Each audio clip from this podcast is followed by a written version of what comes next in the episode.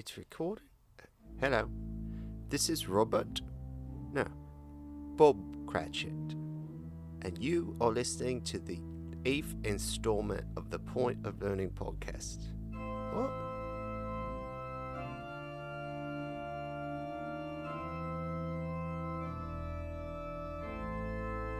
On today's show, Merry Christmas. Out upon a Merry Christmas.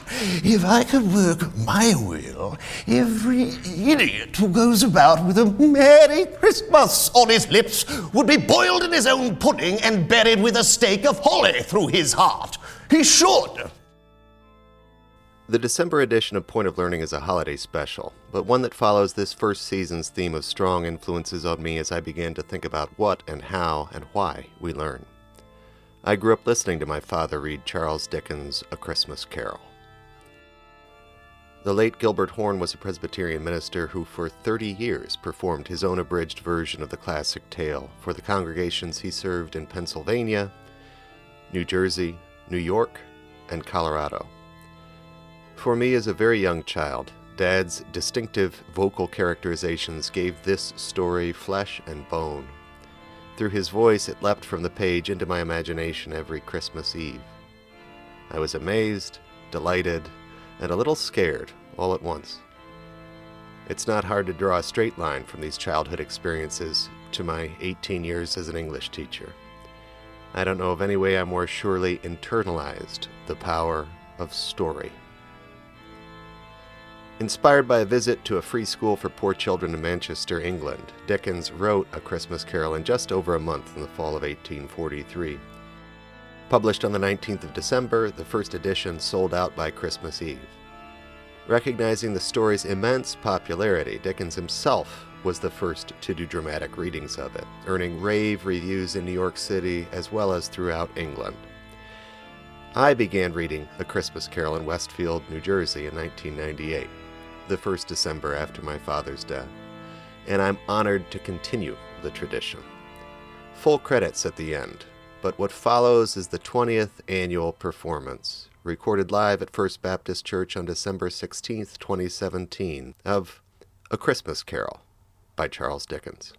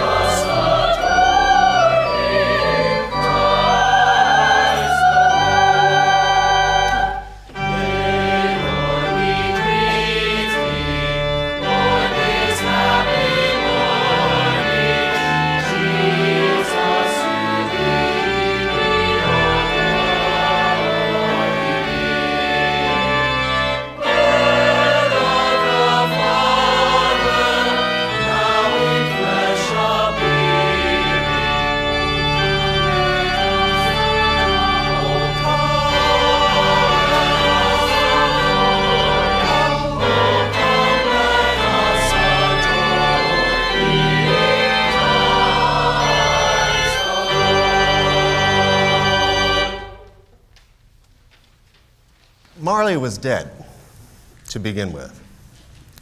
There's no doubt whatever about that. The register of his burial had been signed by the clergyman, the clerk, the undertaker, and the chief mourner. Scrooge signed it. And Scrooge's name was good upon change for anything that he chose to put his hand to. Old Marley was dead as a doornail.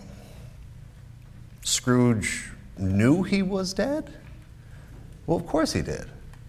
How could it be otherwise? Scrooge and he had been partners for I don't know how many years. Scrooge was his sole executor, his sole administrator, his sole assign, his sole residuary legatee, his sole friend and sole mourner. And even Scrooge was not so dreadfully cut up by the sad event, but that he was an excellent man of business on the very day of the funeral and solemnized it with an undoubted bargain. Scrooge never painted out old Marley's name. There it stood years afterwards above the warehouse door Scrooge and Marley. Sometimes people new to the business called Scrooge Scrooge, and sometimes Marley, but he answered to both names. It was all the same to him. But he was a tight fisted hand at the grindstone, Scrooge, a squeezing, wrenching, grasping, scraping, clutching, covetous old sinner, hard and sharp as flint, from which no steel ever struck out generous fire. Secret and self contained and solitary as an oyster. The cold within him froze his old features, nipped his pointed nose, shriveled his cheek, stiffened his gait, made his eyes red, his thin lips blue, and spoke out shrewdly in his grating voice. He carried his own low temperature always about with him. He iced his office in the dog days and didn't thaw out one degree at Christmas. Once upon a time, of all the good days in the year, on Christmas Eve, old Scrooge sat busy in his counting house. It was cold, bleak, biting weather, foggy withal. The city clocks had only just gone three, but it was quite dark already.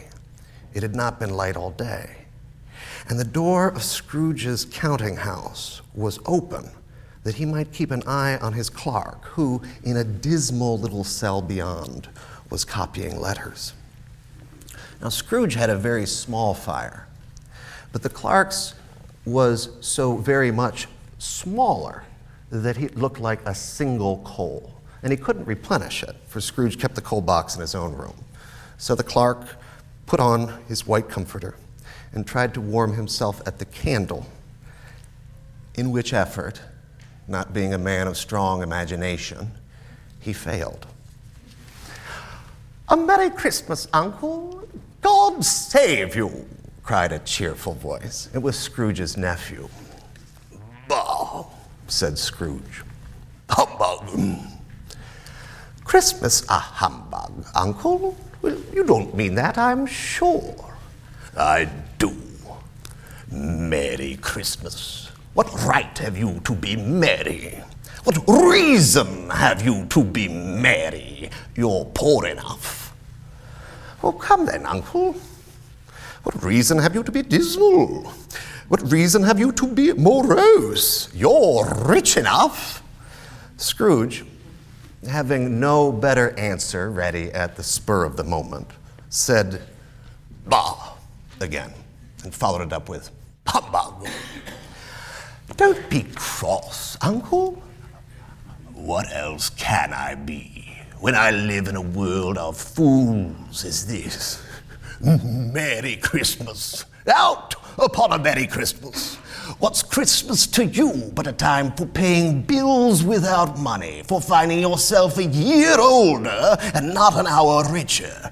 If I could work my will, every idiot who goes about with a Merry Christmas on his lips would be boiled in his own pudding and buried with a stake of holly through his heart.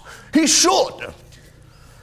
Uncle, nephew, keep Christmas in your own way, and let me keep it in mine.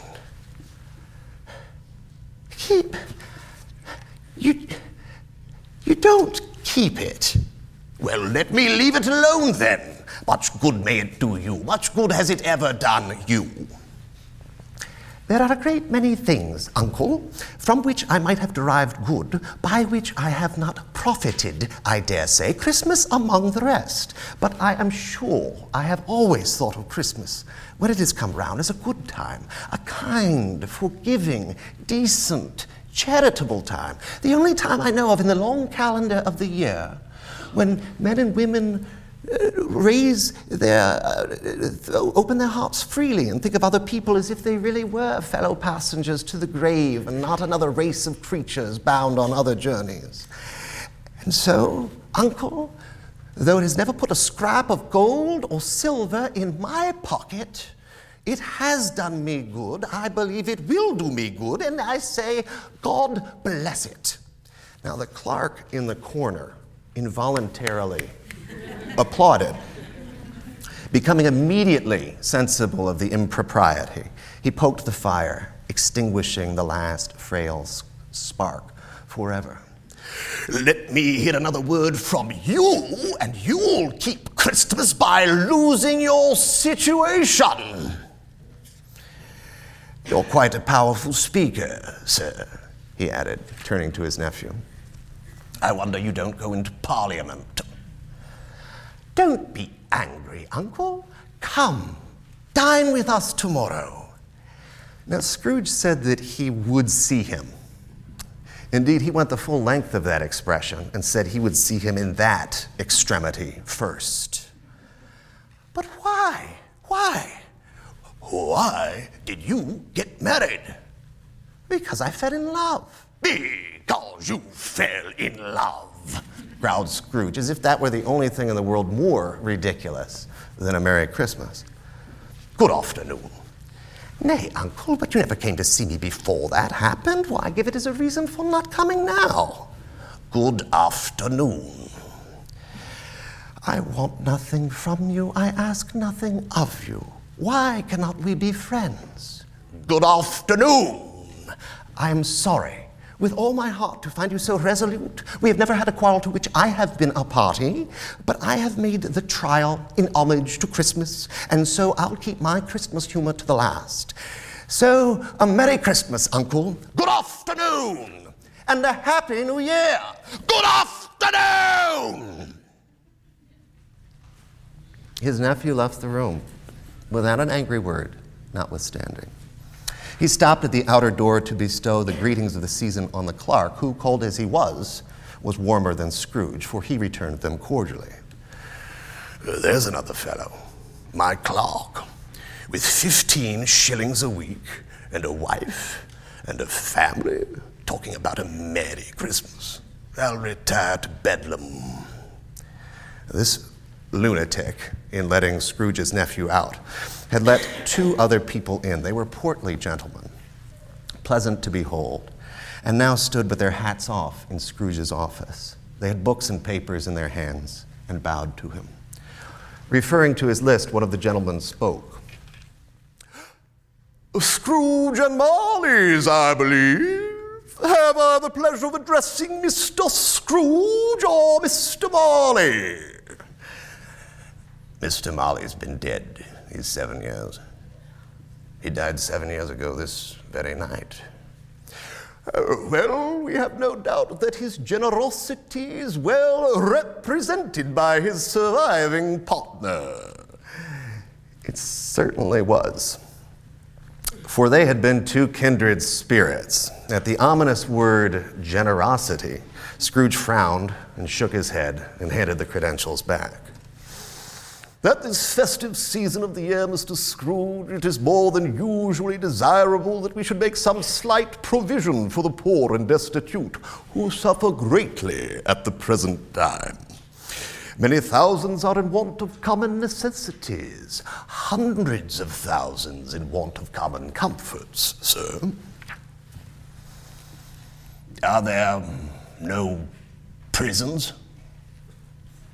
Oh, plenty of prisons. And the union workhouses, are they still in operation? They are. Still, I wish I could say they were not. The treadmill and the poor law are in full vigor then? Both very busy, sir. Oh. I'm very glad to hear it. I was afraid from what you had said that something had occurred to stop them in their useful course under the impression that they scarcely furnish Christian cheer of mind or body to the multitude, a few of us are endeavoring to raise a fund to buy the poor some meat and drink and means of warmth. We choose this time because it is a time of all others when want is keenly felt and abundance rejoices. What shall I put you down for? Nothing. You wish to be anonymous. I wish to be left alone. Since you ask me what I wish, gentlemen, that is my answer. I don't make merry myself at Christmas, and I can't afford to make idle people merry. I help to support the establishments I have mentioned. They cost enough, and those who are badly off must go there. Many can't go there. and Many would rather die. If they would rather die, they had better do it and decrease the surplus population. It's not my business. It's enough for a man to understand his own business and not to interfere with other people's. Mine occupies me constantly. Good afternoon, gentlemen.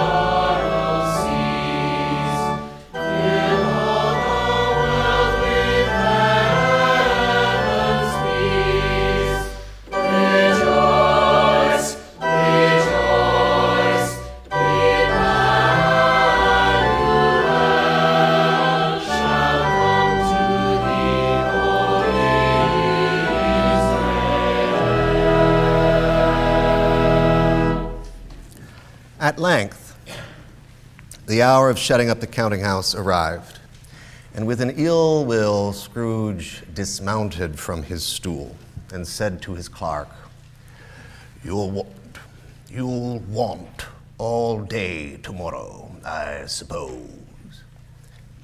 If quite convenient, sir. It's not convenient. It's a poor excuse for picking a man's pocket every 25th of December, he exclaimed, buttoning his greatcoat to the chin. But I suppose you must have the whole day. Be here all the earlier the next morning. The clerk promised that he would, and Scrooge walked out with a growl, leaving the clerk to scurry off in the snow with his white comforter trailing out behind him, since he boasted no greatcoat.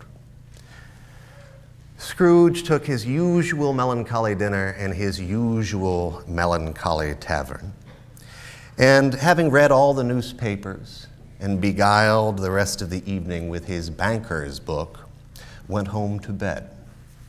Now, it is a fact that there is nothing at all particular about the knocker on the door, except that it was very large.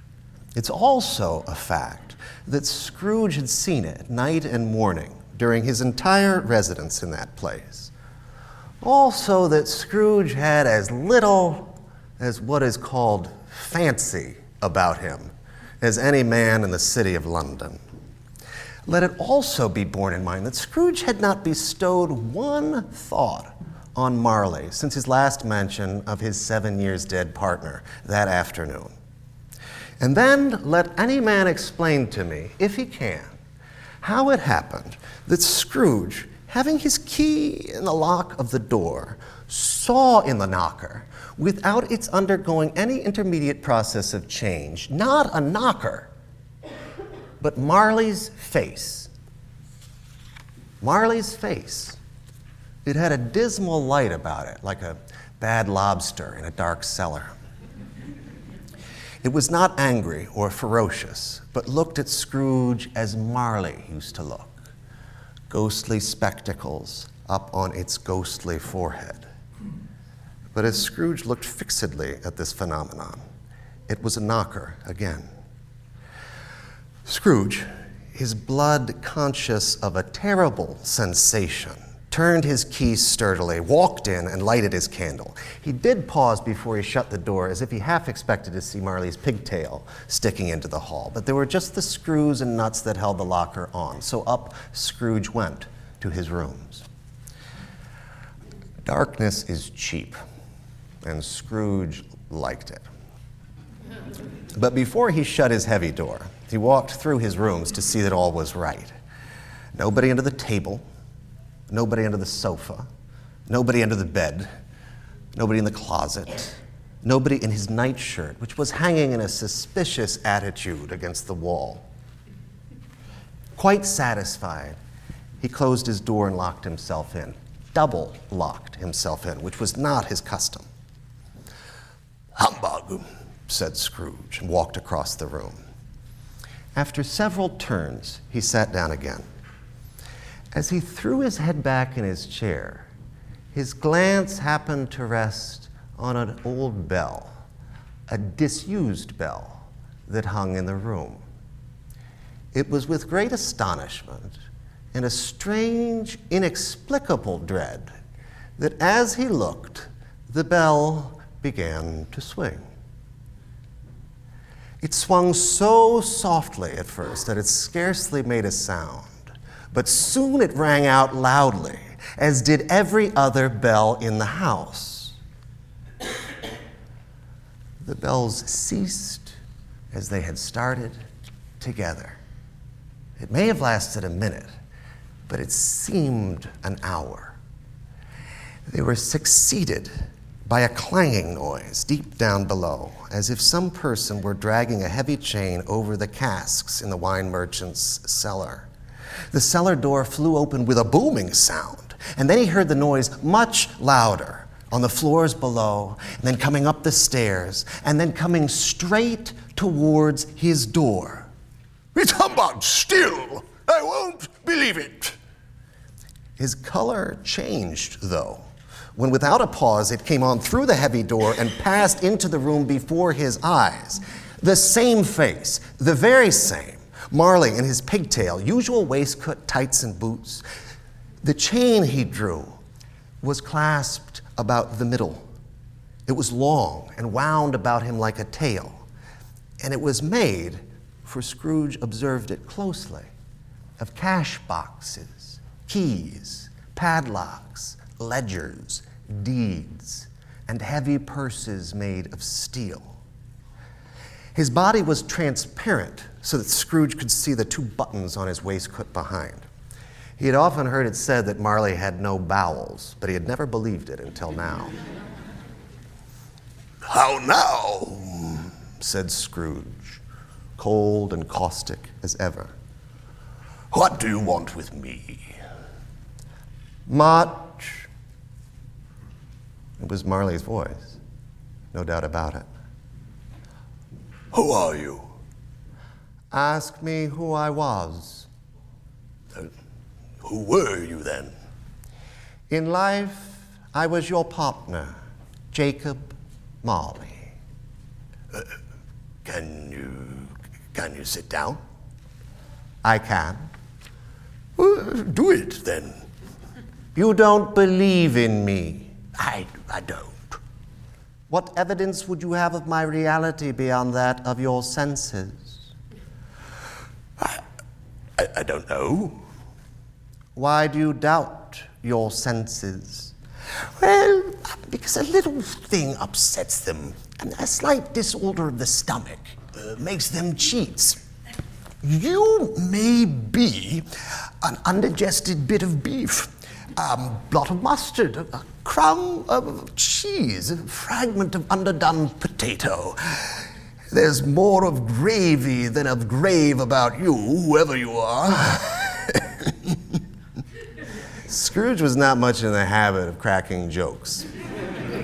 Nor did he feel in his heart by any means waggish then.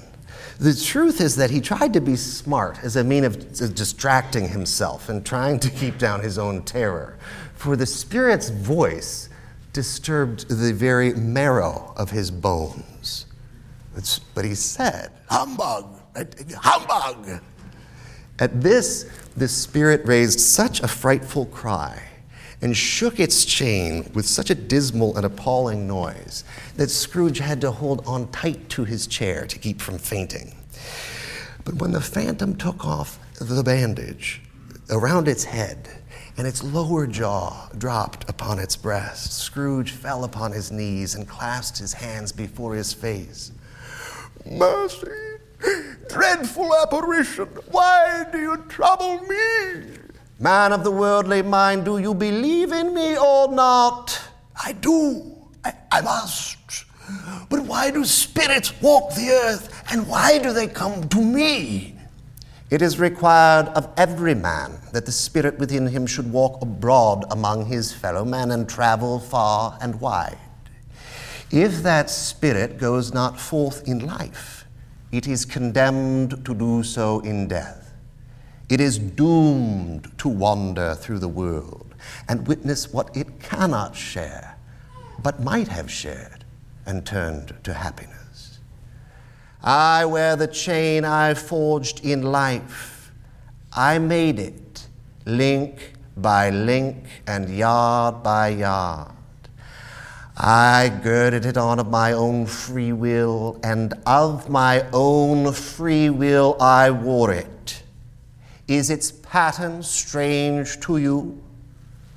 Scrooge trembled more and more. Or would you know the weight and length of the strong coil you bear yourself? It was full, as heavy, and as long as this seven Christmas Eves ago, and you have labored on it since. It is a ponderous chain. Jacob, oh, Jacob, Marley, tell me more. Speak comfort to me, Jacob. I have none to give you, Ebenezer Scrooge. I have been traveling thus these seven years. No rest, no peace, incessant torture of remorse. Now knowing that no space of regret can make amends for one's life's opportunity misused. Yet such was I. Oh, such was I. But you were always a good man of business, Jacob. Business! Humanity was my business. The common welfare was my business. Charity, mercy, forbearance, and benevolence were all my business. The dealings of my trade were but a drop of water in the comprehensive ocean of my business. At this time of the rolling year, I suffer most. Why did I walk through crowds of fellow beings with my eyes turned down? and never raise them to that blessed star which led the wise men to a poor stable? Were there no poor homes to which its light would have conducted me? I am here tonight to warn you that you have yet a chance and hope of escaping my fate, a chance and hope of my procuring Ebenezer. You were always a good friend to me. Eh? Thank you will be haunted by three spirits. Scrooge's countenance fell almost as low as the ghost had done. Is that the chance and, and hope you, you, mentioned, Jacob? It is. I, I, I think I'd rather not. Without their visits, you cannot hope to shun the path I tread. Expect the first tomorrow when the bell tolls one couldn't I take them all at once and have it over, Jacob? Expect the second on the next night at the same hour, and the third upon the next. And for your own sake, remember what passed between us. Scrooge looked up, and the specter vanished into a night screaming with phantoms, many like it, many known to him. He tried to say, hum, but stopped at the first syllable. Being much in need of repose, he went straight to bed without undressing and fell asleep upon the instant.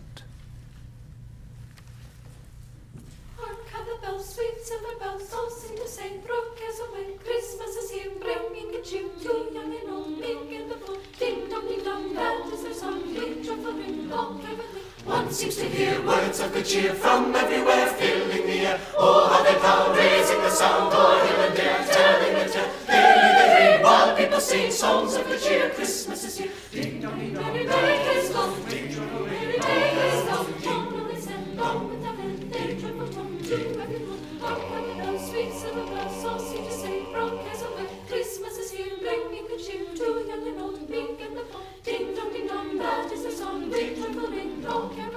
One seems to hear words of good cheer from everywhere, filling the air. All they pound, raising the sound, o'er hill and dale, telling the tale. They ring while people sing songs of good cheer. Christmas is here. Ding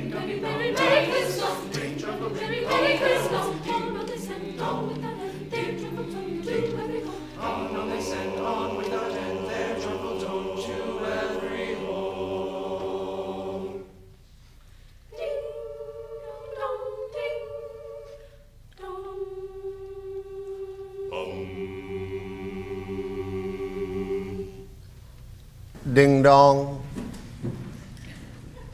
A quarter past. said Scrooge, counting. Ding dong, Half past. ding dong, Quarter to it. ding dong. The hour itself. And nothing else. He spoke before the hour bell sounded, which it now did with a deep, dull, hollow, melancholy one. Light flashed up in the room upon the instant, and the curtains of his bed were drawn, and Scrooge found himself face to face with the unearthly visitor who drew them. Are you the spirit uh, whose coming was foretold me? I am. Who and what are you? I am the ghost of Christmas past. Long past? No, your past. Rise, walk with me. The spirit made toward the window. I am a mortal and liable to fall. Bear but a touch of my hand there, and you shall be upheld in more than this. As the words were spoken, They passed through the wall, and Scrooge found himself where he grew up. He recognized every gate post and tree, the little market town in the distance with its bridge and church and winding river, and the school he had attended, not quite deserted. A solitary child, neglected by his friends, was left there still. And Scrooge wept to see his poor, forgotten self as he used to be. Uh, I wish. Scrooge muttered, putting his hand back into his pocket and looking about him and after drying his eyes with his cuff. But it's too late now. What's the matter? asks the spirit. Nothing. Nothing. There was a boy singing a Christmas carol at my door last night. Uh, I should like to have given him something, that's all. The ghost smiled thoughtfully and, and waved his hand. Let's see another Christmas. They stopped at a certain warehouse door, and the ghost asked Scrooge if he knew it. Know it? I, I was apprenticed here. They went in. At the sight of a gentleman, an old gentleman in a Welsh wig, sitting behind such a high desk that if he had been two inches taller, he must have knocked his head on the ceiling, Scrooge cried out in great excitement. "Ah, It's old Fezziwig. This is hot. It's Fezziwig. Alive again. Old Fezziwig laid down his pen and looked up at the clock, which pointed to the hour of seven, and called out in a comfortable, oily, rich, fat, jovial voice, Yo-ho there! Ebenezer! Dick! Scrooge's former self, now grown a young man, came briskly in, accompanied by a fellow uh, apprentice. Why, it's Dick Wilkins, to be sure. Bless me, yes, there he is. He was very attached to me, it was Dick. Oh, poor Dick. yeah. Yo-ho, my boys! No more work tonight! Christmas Eve, Dick! Christmas! Ebenezer, let's have the shutters up before a man can say, Jack Robinson! Shutters up. There was no chore they wouldn't have undertaken with old Fezziwig looking on. Every movable was packed off as if it were dismissed from public life forevermore. The floor was swept and watered, the lights trimmed, fuel heaped upon the fire, and the warehouse was as snug and bright a ballroom as you would desire upon a winter's night. When the clock struck 11, the ball broke up, and Mr. and Mrs. Fezziwig took their stations, one on either side of the door, and shaking hand was every person individually as he or she went out wishing him or her a Merry Christmas. Now, during the whole of this time, Scrooge acted like a man out of his wits. His heart and soul were in the scene with his former self. It was not until now, with the bright faces of his former self and Dick turned from them, that he remembered the ghost. A small matter, said the ghost, to make these silly folks so full of gratitude. Small? Scrooge was indignant. Why, is it not? He spent but a few pounds of your mortal money. Is that so much that he deserves praise? It isn't that, Spirit. He has the power to render us happy or unhappy, to make our service a pleasure of a toil.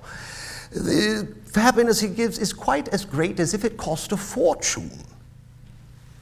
What's the matter? asked the ghost. Nothing particular. Something, I think. No, I should just like to be able to say a word or two to my clerk just now. That's all. Suddenly, Scrooge saw a boyhood vision of himself sitting by a fair young girl who spoke through her tears. It matters little to you. Very little. Another idol has displaced me. But if it can cheer and comfort you in the time to come as I would have tried to do, then I have no just cause to grieve. What idol has displaced you? A golden one. Scrooge heard himself reply. This is the even handed dealing of the world. There is nothing on which it is so hard as poverty, and there is nothing which it professes to condemn with such severity as the pursuit of wealth. You fear the world too much, Ebenezer. I have seen your nobler aspirations fall off one by one until the master passion, gain, engrosses you. May you be happy in the life you have chosen. Goodbye, Ebenezer. Spirit, show me no more. Conduct me home. Why do you delight to torture me? Leave me, take me back. Halt me no longer. Scrooge was suddenly conscious of being exhausted, and furthermore, of being back in his own room, and barely had time to reel into bed before he sank into a heavy sleep.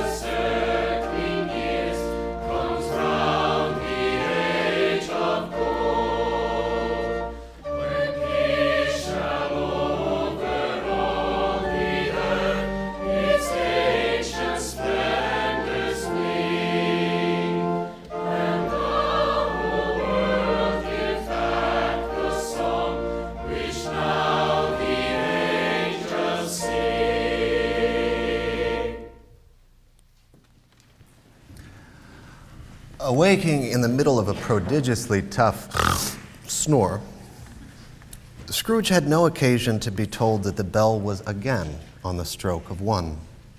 Now, being prepared for almost anything, he was not by any means prepared for nothing. Consequently, when the bell struck one and no shape appeared, he was hit with a violent fit of trembling.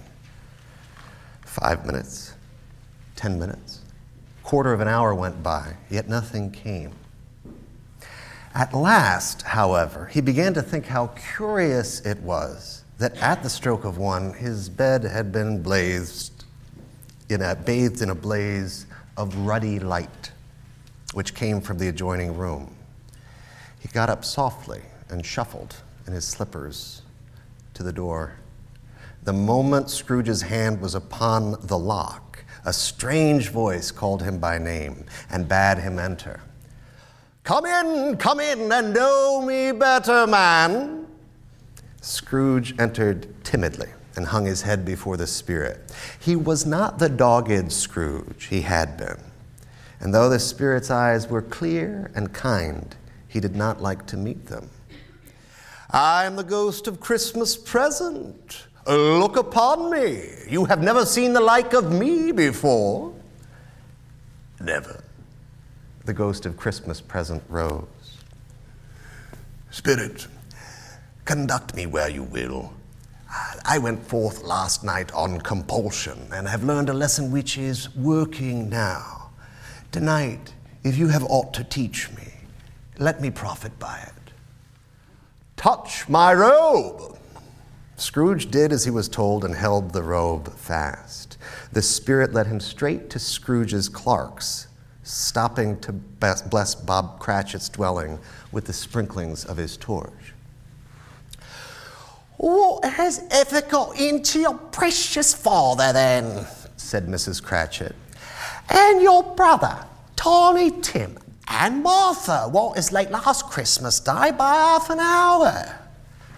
Here's Martha, mother, said a girl, appearing as she spoke. Here's Martha, mother! Mother, here's Martha! cried the two young Cratchits. Hurrah! There is such a goose, Martha! Well, bless your alive, my dear, I let you all, said Mrs. Cratchit, kissing her daughter a dozen times and taking off her shawl and bonnet with officious zeal. Sit ye down before the fire, my dear, and have a warm, Lord bless it. No, no, there's father coming, cried the two young Cratchits, who were everywhere at once. Hide, Martha, hide! So Martha hid herself, and in came little Bob the father with at least three feet of comforter, exclusive of the fringe hanging down before him, and his threadbare clothes darned up and brushed to look seasonable, and Tiny Tim upon his shoulder. Alas for Tiny Tim. He bore a little crutch and had his limbs supported by an iron frame. Oh, where's our Martha? cried Bob Cratchit, looking around. Not coming, said Mrs. Cratchit. Not coming, said Bob, with a sudden declension in his high spirits, for he had been Tim's blood horse all the way from church and had come home rampant. Not coming on Christmas Day. Martha did not like to see him disappointed. It were only a joke, so he, she came out prematurely from behind the closet door and ran into his arms while the two young Cratchits hustled Tiny Tim and bore him off into the wash house so that he might see the pudding, hear it singing in the copper. And how did Tiny Tim behave? asked Mrs. Cratchit when she had railed Bob on his credulity, and Bob had hugged his daughter to his heart's content as good as gold and better. Sometimes he gets thoughtful, sitting by himself so much. He thinks the strangest things you ever heard. He told me coming home that he hoped that people saw him in the church because he was a cripple and it might be pleasant to them to remember upon a Christmas day who it was made lame beggars walk and blind men see. Bob's voice was tremulous when he told him this, and trembled more when he said that Tiny Tim was growing strong and healthy. At last, the dishes were set on, and grace was said. There never was such a goose. Bob said he didn't believe there was ever such a goose cooked. Its tenderness and flavor, size and cheapness were the themes of universal admiration. When dinner was done, the Cratchit family drew around the hearth to taste the festive drink that had simmered there all day. At Bob's elbow stood the family display of glass two tumblers and a custard cup without a handle. These held the hot stuff from the jug as well as golden goblets would have done, and Bob served it out with beaming looks. A Merry Christmas to us all, my dears. God bless us, which all the family re echoed. God bless us, everyone, said Tiny Tim, the last of all. He sat very close to his father's side upon his little stool. Bob held his withered little hand in his as if he loved the child and wished to keep him by his side, dreading that he might be taken from him. Spirit, said Scrooge, with an interest that he had never felt before. tell me if Tiny Tim will live. I see a vacant seat in the poor chimney corner and a crutch without an owner. If these shadows remain unaltered by the future, the child will die. No, kind spirit, say he will be spared. If these shadows remain unaltered by the future, none other of my race will find him here. What then? If he be like to die, he had better do it and decrease the surplus population. Scrooge hung his head to hear his own words quoted by the Spirit and was overcome with penitence and grief. Man, said the ghost, if man you be at heart, forbear that wicked cant until you have discovered what the surplus is and where it is. Will you decide what men shall live, what men shall die? It may be that in the sight of heaven you are more worthless and less fit to live than millions like this poor man's child. Oh God, to hear the insect on the leaf pronouncing on the too much life among his hungry brothers in the dust. Scrooge bent before the ghost's rebuke and trembling cast his eyes upon the ground. But he raised them speedily on hearing his own name. It was Bob Cratchit's voice. Mr. Scrooge, I'll give you Mr. Scrooge, the founder of the feast. His wife was livid. Oh, the founder of the feast, indeed. I wish I had him here. I wish I had to give him a piece of my mind to feast upon, and I hope he'd have a good appetite for it. My dear, Christmas Day. I'll drink his health for your sake, and the day's, not for his. Long life to him. A merry and very happy Christmas. He'll be very merry and happy, I have no doubt. It was a long night, if it were only a night, because the Christmas holidays appeared to be condensed into the space of the time that Scrooge and his guide spent together. Turning to the ghost, Scrooge asked, Are, are spirits' lives so brief? My life upon this globe is very short. It ends tonight. Scrooge nodded, but still looked quizzically at the spectral form. Forgive me if I'm not justified in what I ask, but um, I see something strange and not belonging to you protruding from your skirts. From the foldings of its robe, the ghost brought forth two children, wretched, abject, frightful, hideous, miserable. They knelt down at its feet and clung at the outside of its garment. Oh man, look here. Look down here. They were a boy and a girl, yellow, meager, ragged, scowling, wolfish, but prostrate too in their humility. Spirit, are they yours? They are humanity's. This boy is ignorance. This girl is want. Have they no refuge or resource? Are there no prisons? Said the ghost, turning on Scrooge for the last time with his own words. Are there no workhouses? The bell struck 12.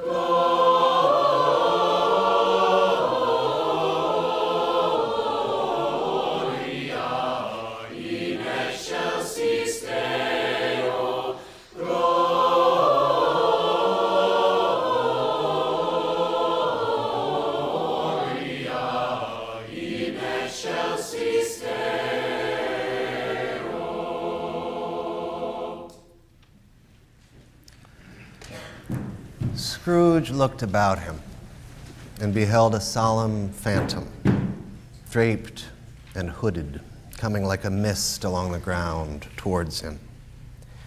It was shrouded in a deep black garment, which concealed its head, its face, its form, and let, left nothing of it visible save one outstretched hand.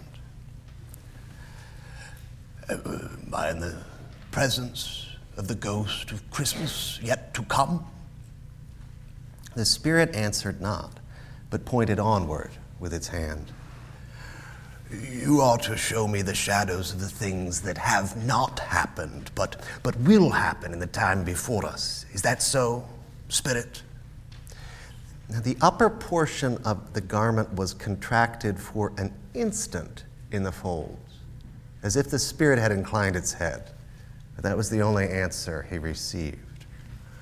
Ghost of the future, I fear you more than any specter I have seen.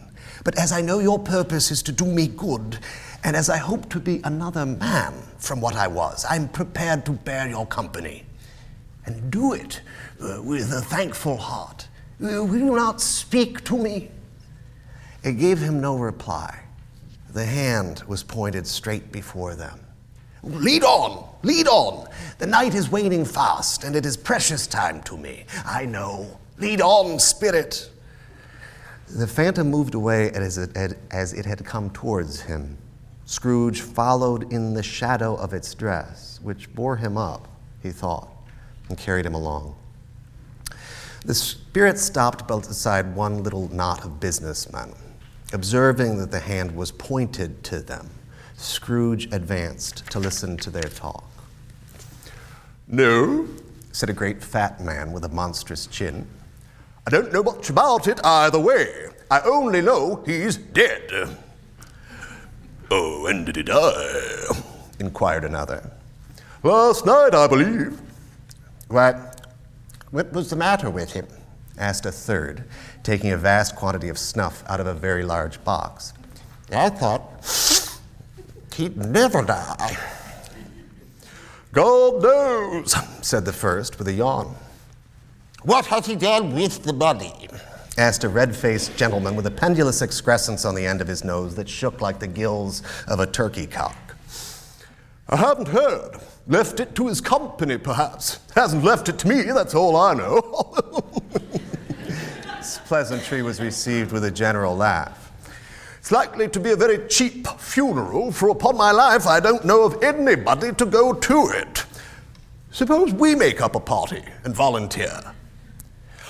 I don't mind going if lunch is provided, but I must be fed if I make one. Another laugh. Speakers and listeners strolled away and mixed with other groups. The ghost then conducted Scrooge several streets, through several streets, till they entered Bob Cratchit's house and found the mother and the children seated round the fire. The mother laid her work upon the table and put her hand up to her face. The color, the color hurts my eyes. The color Poor Tiny Tim. They were very quiet again. At last she said in a steady, cheerful voice that faltered only once I have known him to walk. I have known him to walk with Tiny Tim upon his shoulder very fast indeed. He was so very light to carry, and his father loved him so. There want no trouble, no trouble. And there's your father at the door.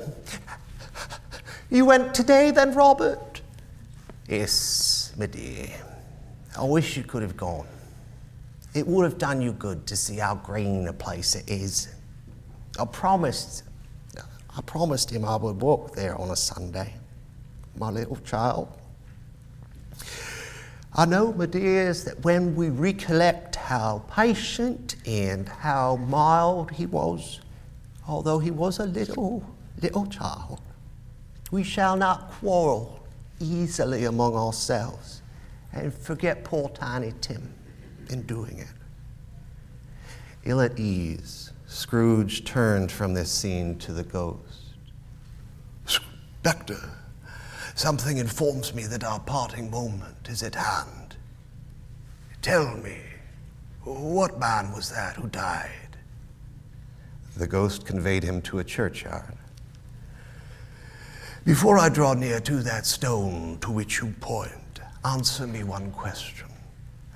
Are these the shadows of the things that will be, or are they the shadows of the things which may be only?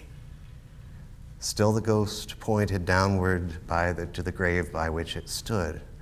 Scrooge crept towards it, trembling as he went, and following the finger, read upon the stone of the neglected grave his own name Ebenezer Scrooge. No, Spirit, no! Spirit, I'm not the man I was. I will honor Christmas in my heart and try to keep it all the year. Oh, tell me that I may sponge away the writing on this stone. In agony, Scrooge caught the ghostly hand and tightly closed his eyes. Only to open them to find himself clutching his own bedpost. Yes, the bedpost was his own. The bed was his own. The room was his own. Best and happiest of all the time before him was his own to make amends in. Oh, I don't know what to do. I'm as light as a feather. I'm as happy as an angel, as merry as a schoolboy, as giddy as a drunken man. A Merry Christmas to everybody, a Happy New Year to all the world. I don't know what day of the month it is. I don't know how long I've been among the spirits. I don't know anything. I'm quite a baby. Oh, never mind. I don't care. I'd rather be a baby. Hello, whoop, hello, hello there. Running to the window, he opened it and put out his head. No fog, no mist, clear, bright, jovial, stirring cold, piping for the blood to dance to, golden sunlight, heavenly sky, sweet fresh air, merry bells. Oh, glorious, glorious. What's today? cried Scrooge, calling downward to a boy in Sunday clothes. Today, why, it's Christmas Day. It's Christmas Day. I haven't missed it. The spirits have done it all in one night. Of course they have. They can do whatever they like. Hello, my fine fellow. Do you know the poulterers in the next street at the, at the corner? Oh, I should hope I did. Oh, an intelligent boy, a remarkable. Do you know whether they've sold the prize turkey that was hanging, not the little prize turkey, the, the big one? Oh, the wise beggar's May. Yes, a delightful boy. Yes, my buck. It's hanging there now. It is? Well, okay, go and buy it. Yes, go and buy it. Uh, come back with him in less than five minutes and I'll give you half a crown. The boy was off like a shot. I'll send it to Bob Cratchit's. He shan't know who sent it. It's twice the size of Tiny Tim. It was a turkey. It could never have stood on its legs, that bird. Scrooge dressed himself all in his best and got out into the streets. He, reminded, he regarded everyone with a delighted smile.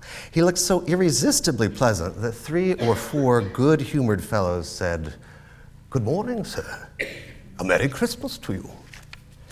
He had not gone far when, coming on towards him, he beheld the portly gentleman who had walked into his counting house the day before and had said, Scrooge and Marley's, I believe.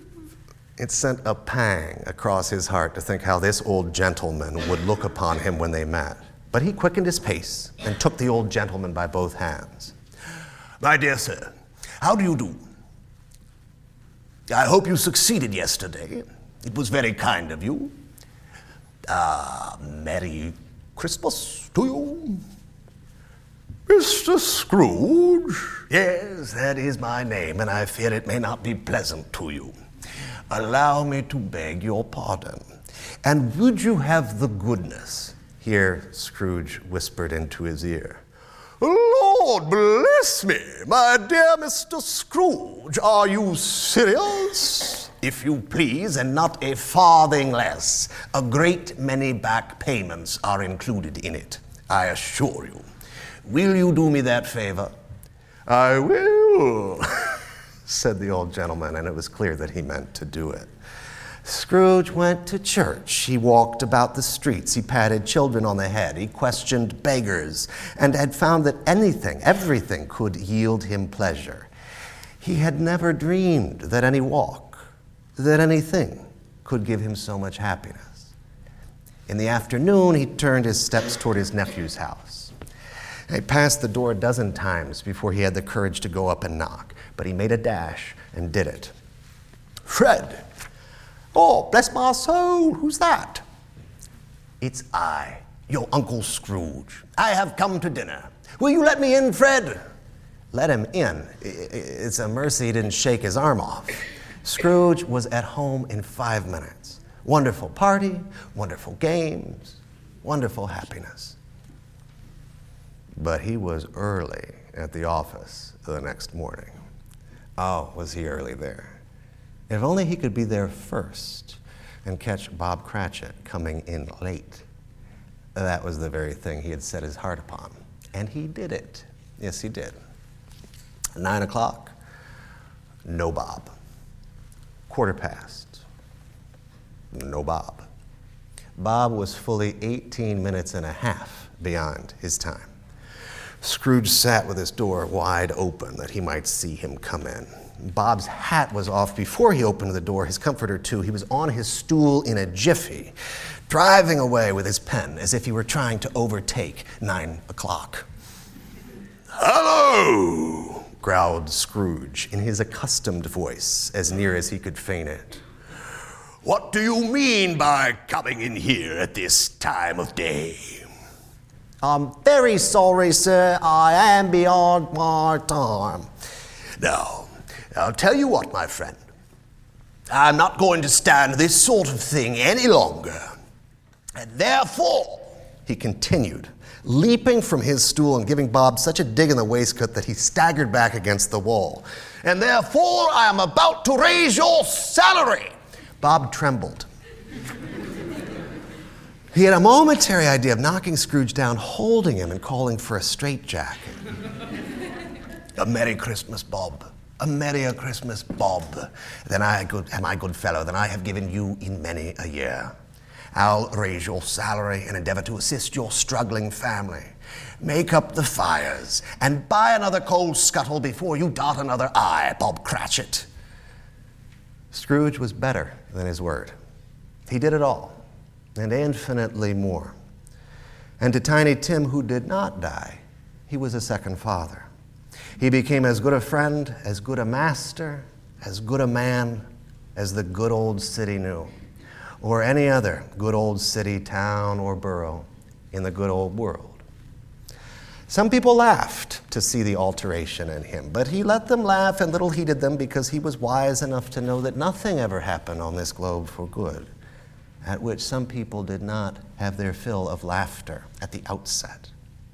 And knowing that such as these would be blind anyway, he thought it was quite as well that they should wrinkle up their eyes in grins as have the malady in less attractive forms. His own heart laughed, and that was quite enough for him. And it was always said of him that he knew how to keep Christmas well, if any man possessed the knowledge. May that be truly said of us and all of us.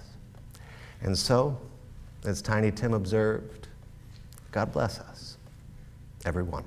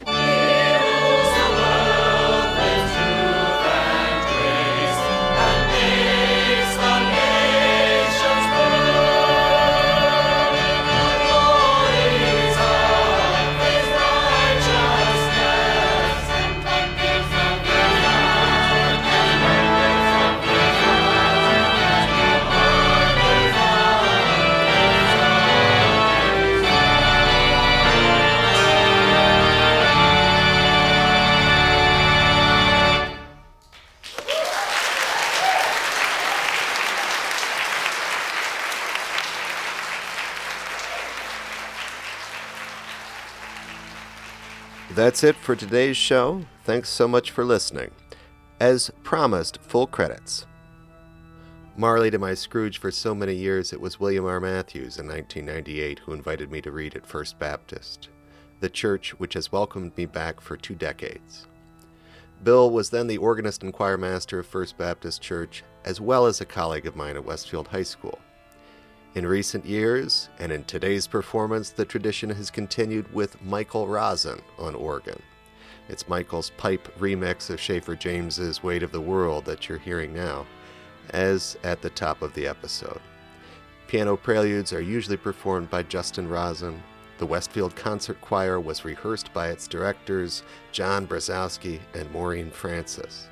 Big thanks to the choir and everyone who participated this and every year for donating their time to the performance. During the reading, Robin Lee Horn played the part of Ebenezer's one time fiancee Belle. Thanks to Kevin Johnson for engineering sound for the live taping, and to Ed Lara for assisting with video for the YouTube version. If you'd like to make a donation to the food pantry where we send all the proceeds for this performance, hang out for a few more seconds and I'll provide details. Thank you for listening, subscribing, and spreading the word about this podcast. And all warmest wishes for a generous and humane 2018.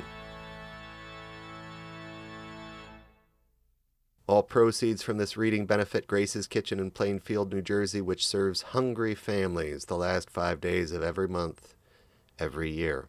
If you'd like to make a contribution, mail a check made out to Plainfield Community Outreach and send it to Plainfield Community Outreach at 600 Cleveland Avenue, Plainfield, New Jersey 07060. All donations are tax deductible.